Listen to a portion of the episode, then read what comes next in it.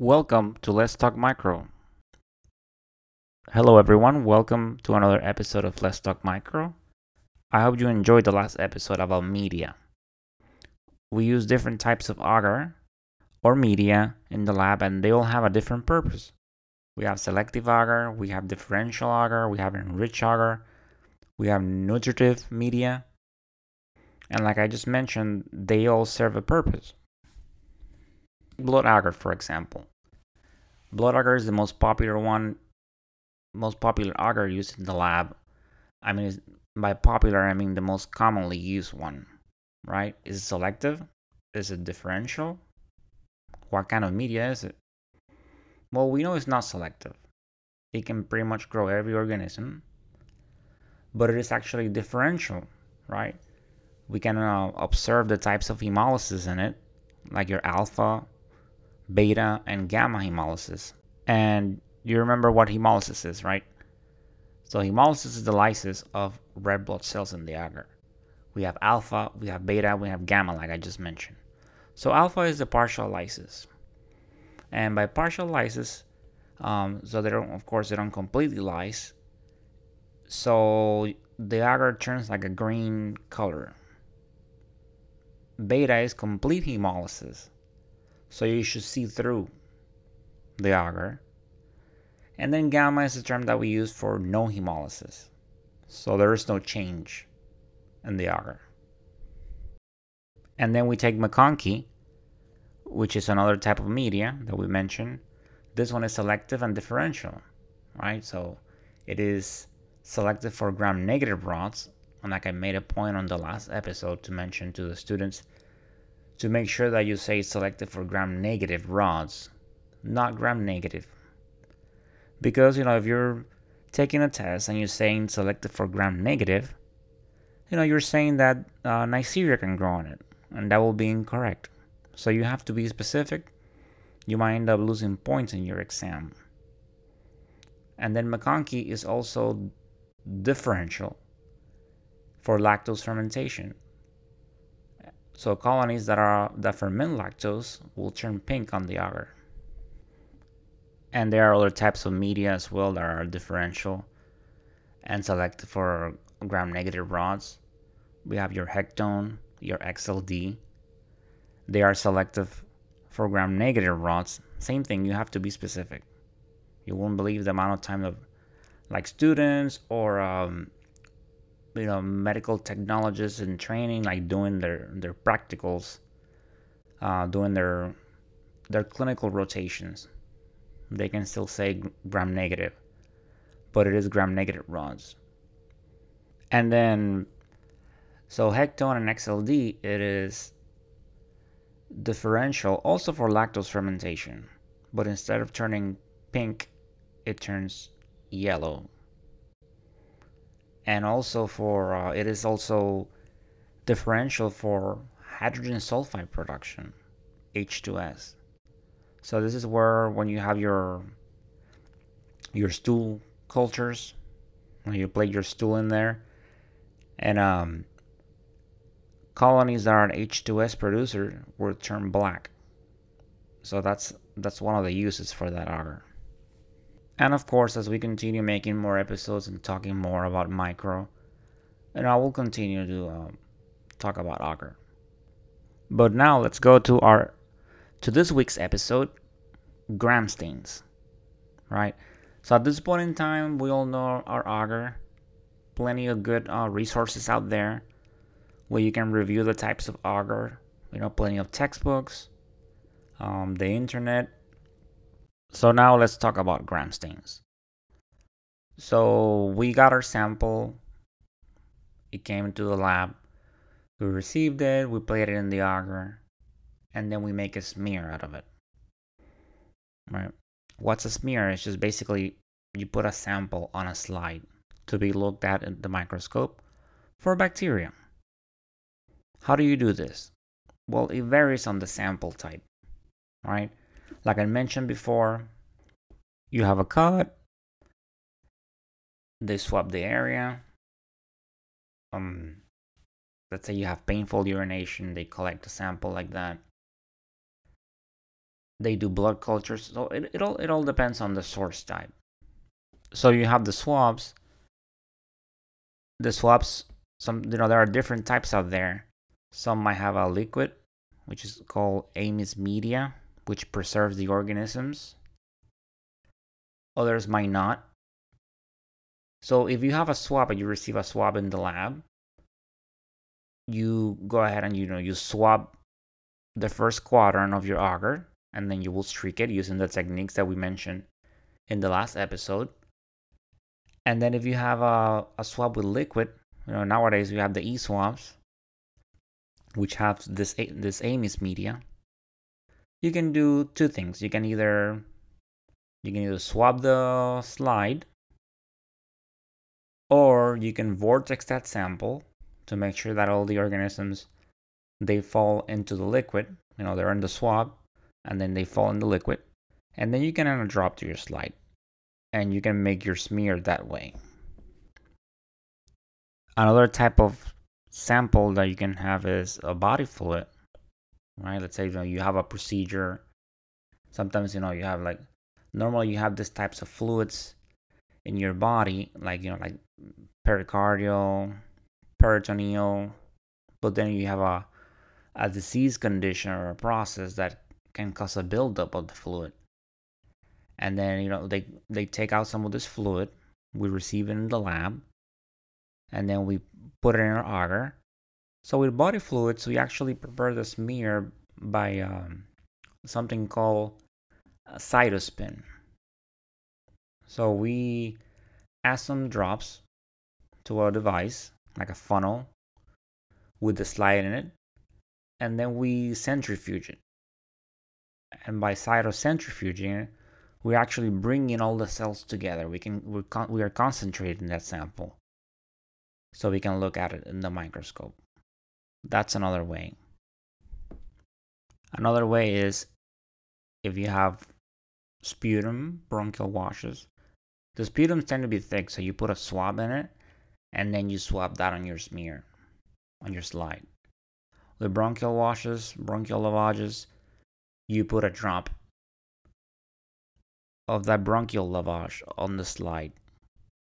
So you see there are, it just varies with the samples. So let's do a quick recap. If you have swabs, you can set it up, set up the smear two ways. You can either roll the swab on the slide or if the swab has liquid, you can vortex and add a few, you know, a drop of that liquid of the Amies media on the slide. If you have a sputum, you can dip a swab in it and then roll that swab on the slide. If you have a bronchial wash, bronchial lavage, you take that bronchial wash, that bronchial lavage, you know, you take a drop of it and you add that on your slide. And then if you have body fluids, like I mentioned, we cyt- cytocentrifuge them. You know, we put a slide on a funnel device, and you can you can Google that. I mean, if you're in this field, you know what a cytos, cytospin slide is. And then you are by adding a few drops of this fluid, you are bringing the cells together. You're concentrating that sample, so you can see it better this is a, a, process that's actually very helpful when you're doing blood cultures.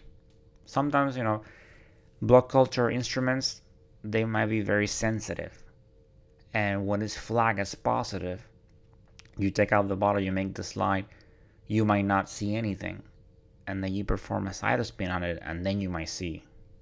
Know, so if the if the number of organisms is low at that time, you are able to see it better with a cytospin slide. And of course, like I mentioned, when I talk about body fluids, we have these fluids in our bodies, right? We have pericardial fluid, you know, which is lining the heart. We have peritoneal fluid, which is abdominal fluid. We have synovial fluid, which it's fluid in in our joints. But when we have inflammatory conditions, you know, some sort of inflammatory process, these fluids build up. And then you go to the doctor, you have a procedure, they take it out, and then we culture in the lab to see if a bacteria or any other organism is causing that infection. So that's what a body fluid is. And then, of course, uh, you know about cerebrospinal fluid, CSF. We prepare the smear the same way with cytocentrifuging. And all this time I've been saying gram stains, gram stains, gram stains. What is a gram stain? Well, here's where I reference some of the textbooks. Just to put it in some nice words, it's, it's the principal stain used for the microscopic examination of bacteria. It is one of the most important techniques in the microbiology lab, and you cannot believe how important it is. It saves time, it saves you from getting into trouble, um, if you're actually a, a medical technologist in micro, you know this. If you're a student, just listen to this as you progress in your career. All these organisms sometimes they have similar morphologies. And so do not assume that because it grows on a certain plate, certain agar, it is a specific organism. The best example it's white colonies. This is the most common mistakes mistake that new techs, or sometimes not maybe not new techs, but that they don't want to take the extra time to do this, to do the gram stain. See the white colonies, you assume that it is coagulase negative staph. You set up the ID that way, set up susceptibilities. You might get the wrong ID and this is all because you didn't take the time to actually make a smear. White colonies can be sometimes, you know, gram positive rods, yeast. So just to, to put a visual on it, you're looking at a blood plate, you see some white colonies. You don't see anything growing on MacConkey. So you say, okay, it is a gram positive, right? MacConkey is selected for gram negative rods, rods.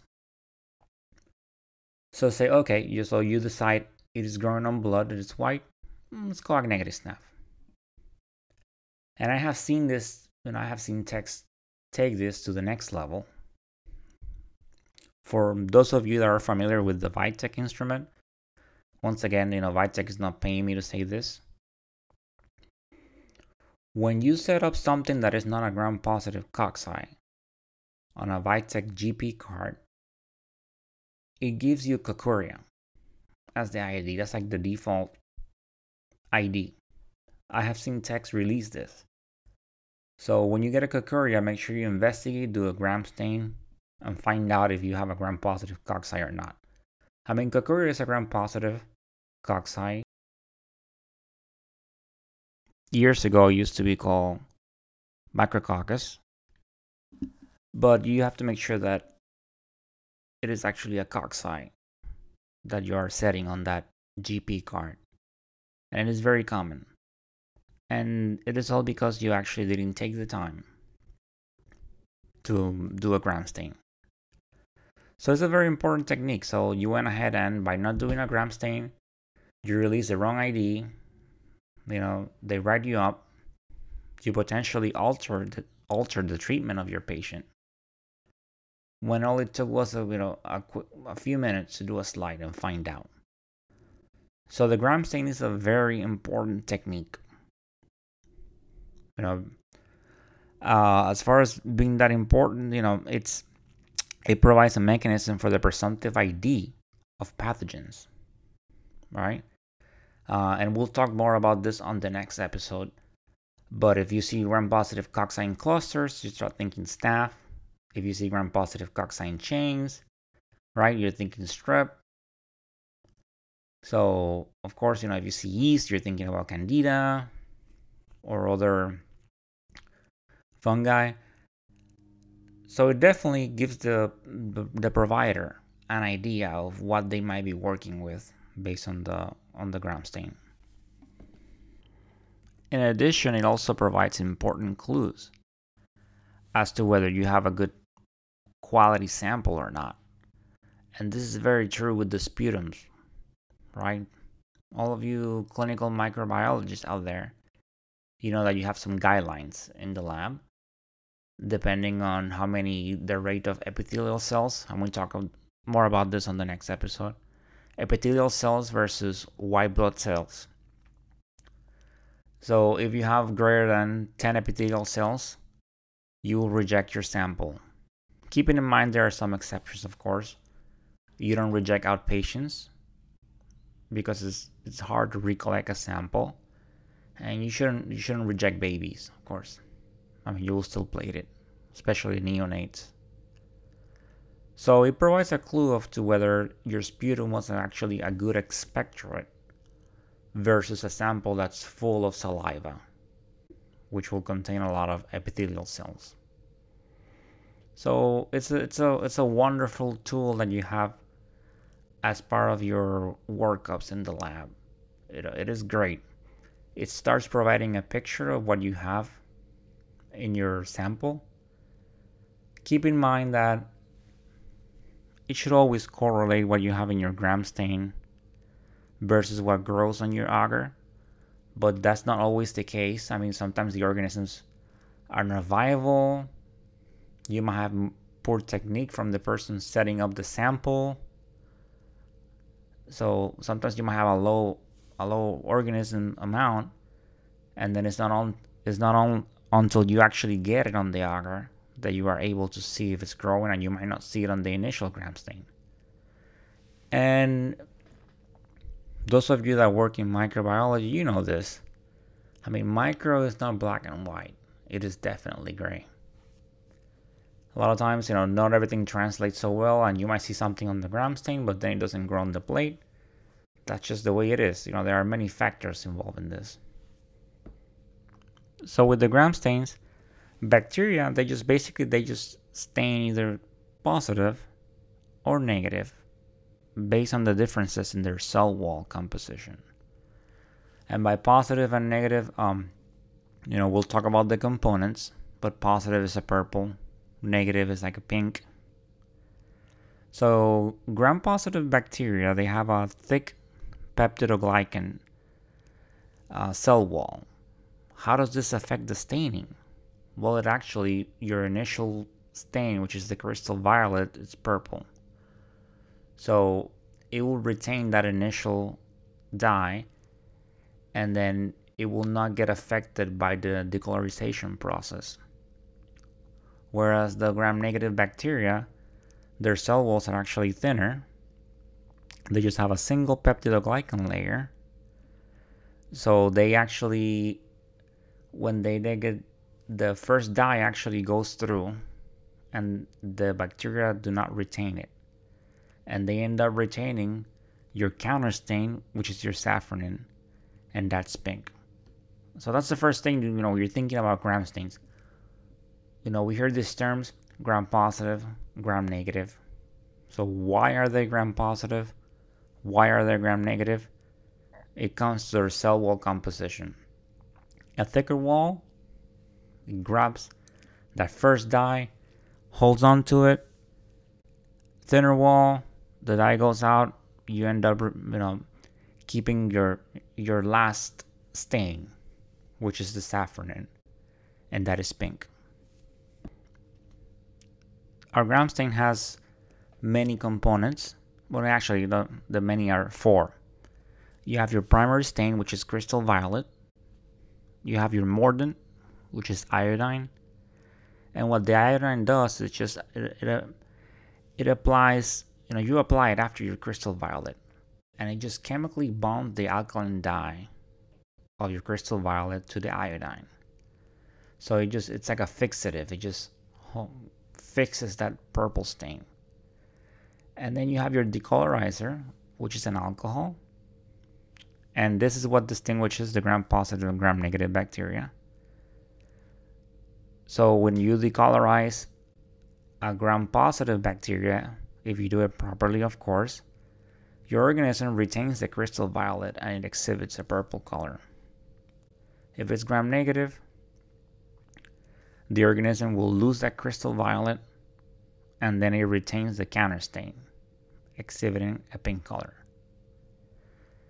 Decolorizers, uh, you have different kinds. Sometimes, you know, labs they make their own.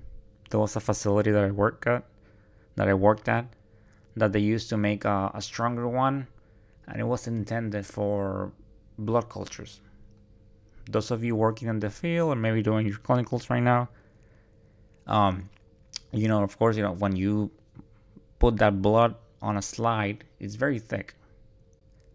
So a good strong decolorizer kind of helps you make sure that you properly decolorize your slide. Some texts say that it is too strong, but in my case, I, I liked it just fine. Because you have to keep in mind that if you you can either under decolorize or over decolorize. So if you under your end product, which was supposed to be pink, stays purple. If you over decolorize, your end product was supposed to be purple, but you end up with pink.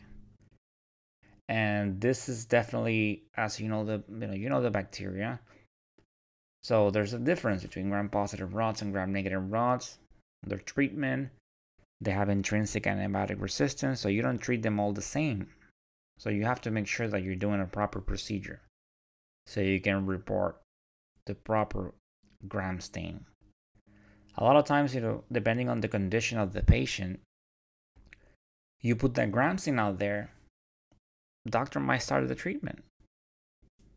So then you, if you end up reporting the wrong bacteria, the patient, you know, might end up getting the wrong treatment.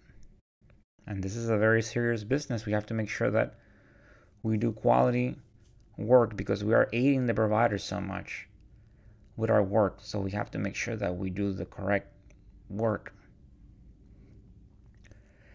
So, and then you have your counter stain, which is your safranin, which is a red, and that's what gives the bacteria that, that pink color. And before we actually get to the procedure, let me just circle back. You know, we talked about how you make your smears depending on the source. You have two types of smears. I just want to make sure I mention that. You have your direct smear and you have your indirect smear. What I was talking about when you put your sample on the slide, you roll the swab, that's called a direct smear. This is just you're preparing your your your smear from the primary clinical sample that you receive in the lab. So this gives you a mechanism to identify the number of type of cells in a specimen like white blood cells, epithelial cells, the main organism. And then you have your indirect smear, which is your primary sample has already been processed in culture. So you plate it on the agar, you incubated it, now you have organisms growing. And then you grab a colony of what's growing and you make a slide out of that. And that's called an indirect smear. So when you're reading on the on your benches, like your wound bench, your urine bench, you are doing indirect smears because you already have the organisms uh, grown. You're not dealing with your primary clinical sample. I just want to make sure that everyone knows that. I just want to put it out there. So now we move on to our gram stain procedure. So your slides are already made. Um, very simple when you're doing your indirect smear.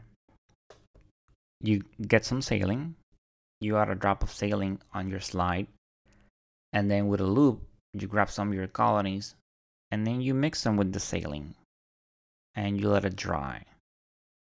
Depending on when you're dealing with indirect smears, you don't need much. Just a little bit of that colony, it's enough to make sure that to give you a nice gram stain. If you make it thick, it might affect the way that you decolorize it. So you place that slide on a slide warmer for 10 minutes. And this is just you're fixing your organisms to the slide. There are two methods that you do this. A lot of facilities you heat fix them, which is you place it on the warmer, like I mentioned, for 10 minutes. Other facilities, sometimes, you know, smaller labs, they will just fix it by adding some methanol and then do the procedure. So once your slide is ready, either it's been fixed by methanol or heat fixed, You remove it and place it on your staining rack. You flood your slide with crystal violet and you let it sit for one minute. Once that minute is up, you rinse your slide with distilled water. Then you will add your iodine and leave it for one minute. Rinse with water. Then you will decolorize the slide with your with your ethanol or your, the decolorizer that your lab has for three to five seconds. This it takes a while. I mean, it's just microbiology is all about practice. So with the decolorizing, even techs with many years of experience, a lot of times we can either over or under decolorize. But with experience, you also kind of know, have a better idea what you're looking at. So even if you mess something up, you know, in your staining, you know that something is up based on the way that the, the colonies look on the plate, uh, based on what you know about gram stains, you know, the cell arrangements. So sometimes decolorizing, you can either do it the way they teach you sometimes, you know, you just grab the slide, you tilt it, start adding a few drops until you see the purple wash away. Sometimes, you know, I find for me works better. My slide, my slide is flat. I just add the decolorizer, let it sit for three to five seconds, and then wash it with water. So once you've done this, you add your safranin and then you leave that for 30 seconds to 1 minute and then rinse it with water again. At this point in time, you there's like a bibulous paper or bib paper. You put it there to dry your slide. Sometimes I've seen texts that you know they use a little paper towel. Um, put it on the warmer for a few seconds to get away that excess water and then you are ready to look at it. It's a great, it's a very simple procedure. There are several automated stainers that will do it for you out there. My advice to you new techs it's that before you get to the automatic stainers, work on your technique. This is all about repetition. I keep saying it repetition, repetition, repetition. You don't become a microbiologist overnight.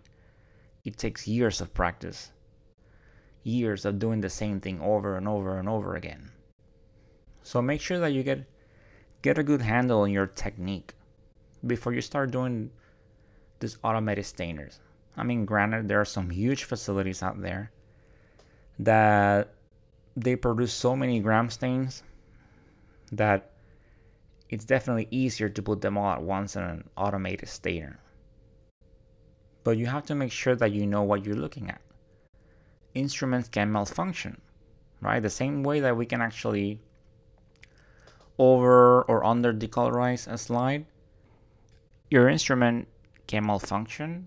You might run out of reagents, and then you might end up getting and the end your end product might be the wrong color of the stain So sometimes you know I had I have seen like you end up with gram positive cocci that are they look pink. So I'm I'm not a fan. I mean I like my good manual technique. I think the one time that um an automated stainer helped me was that I had this Acinetobacter and that it just and for those of you that know micro Acinetobacter can stain purple sometimes. You know, it is a gram-negative rod, uh, but it's it's plump, it's coccobacillary, and it can it can stain purple. But we'll talk more about that down the road. I knew it was an Acinetobacter, but it just it kept staining completely purple. And I put it on that automated stainer, and it actually came out pink. And I felt much better when I reported my result and it was an Acinetobacter. So that's that's a positive experience that I have about an automated stainer. But hey, you know, we're all different. We work in different facilities. The important thing is that you make sure that you know what you're looking at And my advice is just to work on your technique first. Make sure that you know the things that can go wrong. That you know that if something fails along the way, you know that something is off. So if you end up with purple bacteria, but you know that it's pink, you, you are able to actually recognize this. But this just comes with experience, repetition. And I'll keep saying this along the way. It's all about repetition.